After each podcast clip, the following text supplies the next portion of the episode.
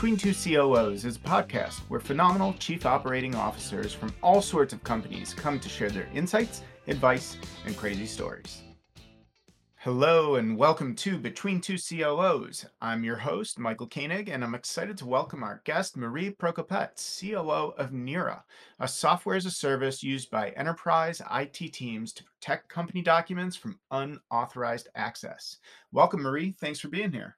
Hey, Michael. Yeah, thanks so much for having me. Did I do Nira justice? You absolutely did. Yeah, oh, that's oh, exactly what we do. Okay. perfect, perfect. Well, we, will definitely get there. I want to hear more about it. But you've had quite the career from strategy at PwC to Diageo and then into software. I mean, you've been a part of $26 billion worth of M&A, mm-hmm. and now you've built four software products. And Oh, and you write uh, comedy on the side, right? Mm-hmm. So, with all this going on, how'd you end up as COO? What was what was your path? Yeah. Um, so my path has definitely been winding. Uh, I I started out. I got a business undergrad because my parents really wanted me to study business. They're you know immigrants from Russia. They came over in the 70s, and yeah, for them, like business was the way to go. They even told me you can you can be a computer scientist or you can be you know working at a company just doing something related to business. And so I tried that out um, my undergrad and i was like i really don't like this back then. Uh, i just it just yeah i just wasn't that excited about it and it's probably that rebellious part of me that just didn't want to do what my parents said to do. And um, so then i ended up getting a master's in english lit which is like so far off from you know business undergrad Yeah, no, totally. Totally. Philosophy. Yeah. Okay. Philosophy. I went through the same thing. That's funny. I get it. Yeah, so you get, get it. it. So yes, you don't mm-hmm. have to follow a certain path education wise to be a COO. And then from there I kind of I wanted to get a job right out of grad school. I realized that journalism like just doesn't pay much at all. That was what I was thinking of. Back then it was like 21 grand a year was the starting salary, which like nobody can live in New York City where you have to be to, you know, on that salary back then. So yeah, I ended up kind of finding my way into business writing. And very quickly thereafter, I got sucked into, started out at PricewaterhouseCoopers, went from uh, marketing into the strategy and M&A consulting practice, uh, worked on some really, really awesome deals, um, really learned a ton, did not touch tech back then. Um, so I didn't get scared away. it was all like mostly retail, consumer, automotive, and a few other industries. And then ended up over at Diageo uh, doing strategy as well, um, a bit of M and A, and then um, got into product development, which uh, was actually called innovation at Diageo, and really loved building products. Like that was my first foray into building something. Back then, it was like a physical good, and I loved that, and I loved all the different aspects, and I was super into all the risks there could be and mitigating the risks all that really nerdy stuff. And, and there's a lot that can go wrong, you know, when you're building something people consume. And then, you know, at a certain point in my career Diageo, I was there for like five and a half years. I decided I wanted to go off and do something on my own. I didn't quite know what. At that point, I was living in San Francisco and I, I just kind of got sucked into the startup scene because you inevitably meet people in startups when you're in San Francisco and met my co-founder, um, well now co-founder, and it's just yeah it's just history since then. So that was about five and a half years ago um, left my kind of stable steady job and yeah ended up doing what i'm doing now which is you know i'm the co-founder and coo of nira and every day is different and just constantly learning. So how'd you end up because as as a business person you could have gone into the ceo role you could have gone into the coo role how did you end up in the COO position? What was it about it? Yeah, it's really funny. When I was much younger, so earlier in my career, people used to always tell me or say to each other and then tell me about it, like, I can see Marie being a COO of a public company. And I always thought, like, why? I didn't even know what a COO was. I was like, why do they think that? I don't really understand. And um, I still am still figuring that part out, but um, and hopefully public at some point. But, you know, for me, really, I I do love the kind of like nuts and bolts of making the organization work, scaling an organization. I do really, I'm more kind of risk minded and thorough and I don't like to make just like uh, random quick decisions. Not to say that I move slowly, but I like to be pretty thoughtful. I'm also slightly more risk averse, I'd say, than the average startup CEO. So for me, the COO role was just kind of natural, and people could see that before before I did. That's great. And you found a, a great CEO that that was a good fit for. You kind of balance each Yeah, other out. yeah, we really do. I mean, we didn't have titles for our jobs for the longest time. That's something that kind of comes when you've raised money and you just have to make up who's doing what, and then especially who owns raising money. Yeah, I think that's another thing. Like, I don't love, at least today, I don't love going out in the spotlight. Like, I'm not the person that wants to go and do a talk in front of, you know, 500 people. Um, I used to be afraid of podcasts. That was like a couple years ago. I'm okay now. But I'm I'm less the person that wants to go run around and do fundraising and things like that. And I'm the more the person that wants to focus on like how do you get things going in the business. As a COO now, what surprised you about the role? What didn't you expect? Huh. Um, well, for us, and we're probably not traditional in terms of how we've structured things, we've put a lot of the customer facing uh, parts of the business under the COO. So I own marketing, which includes go to market, uh, sales, and then all the kind of customer facing, customer success, eventually customer support too. And I didn't expect that. I thought as a COO, maybe I'd have fewer reports or like maybe I'd be focused on, let's say, legal and HR. Um, I didn't quite expect to have so much customer facing stuff that I was also responsible for. So that was a huge surprise. And I, I do think that it works really well because we almost even consider for our company, you know, we're, we're a security product. We're building, you know, the tool that we're building and have is for IT and security folks primarily and then also, you know, some secondary customers like legal and compliance.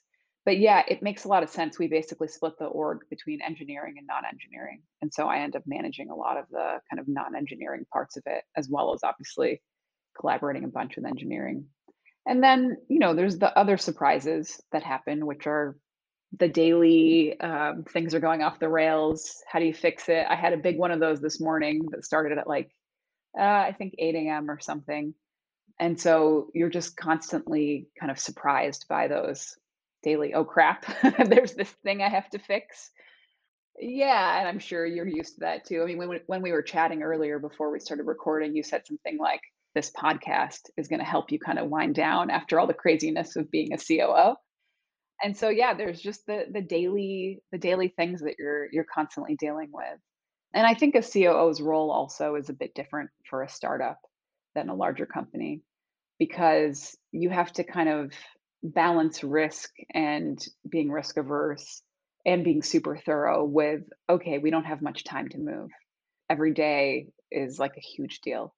And obviously startups don't have infinite cash in the beginning of course either. So you're you're basically fighting against the clock in so many different ways. And so that's something that i think as a coo you have to be really flexible on and and yeah, I think that is surprising. Like, you wouldn't think COOs are really that flexible necessarily, and but you've gotta you've gotta have that muscle. Absolutely. And especially going into the go-to-market side of the business, was that something that you'd had a lot of experience with? I've done a lot of things, like, uh, in in many roles at at the couple companies I've worked at, and sales and customer success, I had never touched anything related to those. I had done some, like, selling materials that I, you know, worked on, so and definitely a bunch of marketing stuff. But yeah, this is a a new adventure for me for sure. And, you know, there's a lot of rigor that we can add to it from an operational standpoint. Dashboarding, uh, what are the basically what are the goals and outcomes? And that's what I keep pushing on constantly, like every single day, is what what's the outcome of this meeting? What are the what's the goal that we want to get to? Then of course measuring ourselves against those goals. So the nice thing about sales is you can kind of systematize it and even customer success as well. So in terms of getting acclimated to the go-to-market side, what are some resources that you found helpful? I don't personally love reading a lot of the business books. I don't know if it's like that rebellious side of me from college when I was like, "Oh, I don't like business school." I don't know if that's what's coming out. yet. it might be. I learn experientially by doing. And so for the go to market side, I mean, I didn't know how to do any of this stuff in software. I basically just try it. you know, you try a methodology, you you kind of guess how to do it and you do it. And I'm obviously lucky to have folks that I'm surrounded by who have tons of experience. So there's never a question I won't ask. I think that's another thing that really helps is always ask questions. If you don't understand something, don't be shy or embarrassed. For me, on the go to market side, I really learn a ton from our customers. We have really brilliant advisors too that I'm, you know, talking to about even like marketing ideas, um, go to market strategies, sales things that we're working on. Like those are brilliant resources for us. And it's different than just reading it in a book because these are folks who have grown companies or had, you know, specific roles like they were CIOs or, you know, running sales.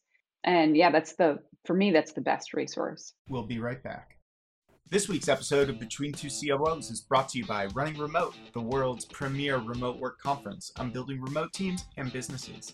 Now in its fifth year, Running Remote is curated to teach you the secret strategies and tactics you can use the very next day to manage and grow your remote team. Incredible executives from companies like Cisco, Zoom, Citrix, Twitter, Upwork, Toyota, Automattic, and Pixar have graced the stage to share their vast knowledge. More than 6,000 leaders have attended Running Remote events, and now, after a brief virtual only stint, Running Remote is back with a live in person event on May 17th and 18th in Montreal, Canada. You can get 30% off tickets if you use my special coupon code between two COOs. That's spelled B E T W E E N T W O C O O S at runningremote.com. See you there. We all have those moments where you kind of look up and you go, well, never thought I'd see that do you have one that that comes to mind that you can share with us? Yeah, I'll share one that's related to a, uh, something that our product helps with that just came to mind first. Uh, I was working with one vendor of ours that had access to a bunch of confidential information, and they work with a different vendor as well. So, so there's now a, a second, third party, and they're not the most sophisticated vendor when it comes to like Google shared drives and also neither is anyone necessarily. It's like it can be really confusing. It's part of why Nira exists. And so vendor A, we'll call them, basically created a folder, but they just did it by copying vendor B's folder structure that they had for like different clients. And it just so happened that literally every single person at vendor B was added to this folder. It was like an all at that company account. Yeah. And so, me, I'm like I said, I'm risk averse. I'm suddenly looking at this and I'm like, okay, wait, you know, how is it that vendor B even has access to this stuff? And then why does vendor B have every single person at their company? And it was even worse. It was like they could search for the stuff. And this is things like board notes and all sorts of stuff that you just don't want out there. Yeah. Um, so that was a crap moment where I had to kind of scramble. I had another one of those moments today where it's another vendor A and B kind of thing. Vendor A recommended a different vendor to work with on something. And so, cool, we trust vendor A. Vendor B was really bad and didn't align with like best practices from, from vendor A that we already trust and some software that vendor A provides. And then I told vendor A, like, hey, just so you know that they don't align, like you shouldn't recommend these folks. And there's some other issues. And vendor A told vendor B all this stuff vendor B emails me and is like, "Hey, I heard you have a problem with us." And so I'm like, "Oh god." And this is like multiple hours of work that was about to go to waste. Things resolved themselves, but it was over the course of a day and tons of scrambling and trying to kind of manage all these relationships and being willing to walk away from people too. Like I was willing to walk away from both of the vendors. I'm trying to think of stuff that's that's more of an oh crap I don't Yeah. know. Sharing of the, the, sharing everything from vendor A to ven- Yeah. vendor B. That's that's a pretty big oh crap. So Yeah. and that's like a, a screaming advertisement too for why Yep. what you're building exists. Yeah, absolutely. And what took you guys down that path? What took you and Hiten and the rest of your team down the path? Yeah, so we actually started out as an enterprise search tool. It was called FYI, and it would allow employees to basically connect all of the different collaboration apps they were using. We supported like 24 different apps like Gmail and uh, Google Workspace and Slack and Microsoft Office, all those types of things. Um, and then they could search across the apps and find documents they needed. And we were really focused on solving that problem. It is still to this, this day a big problem for folks. But we kind of learned this additional use case one day where Hiten and I were onboarding a, a new customer to the tool in person in, in San Francisco. Uh, this was years back. And he kind of, you know, he got into our tool and he was like, What did you guys do? He started freaking out. He's the CEO of like a 50 person startup. And we were like, What do you mean? What's wrong? And so in our collaboration app, it basically on the right sidebar, it shows every single person who has access to documents. And he's like, You shared the documents with all these people who shouldn't have access. And of course, we didn't.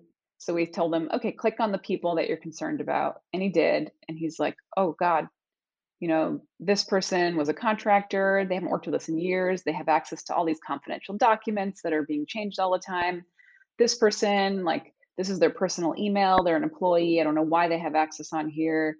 This person we fired. It's like a really bad situation, and they still have access to a bunch of stuff. And so he was freaking out. They were about to um, do another round. Like he wanted to just have everything buttoned up for that fundraising process.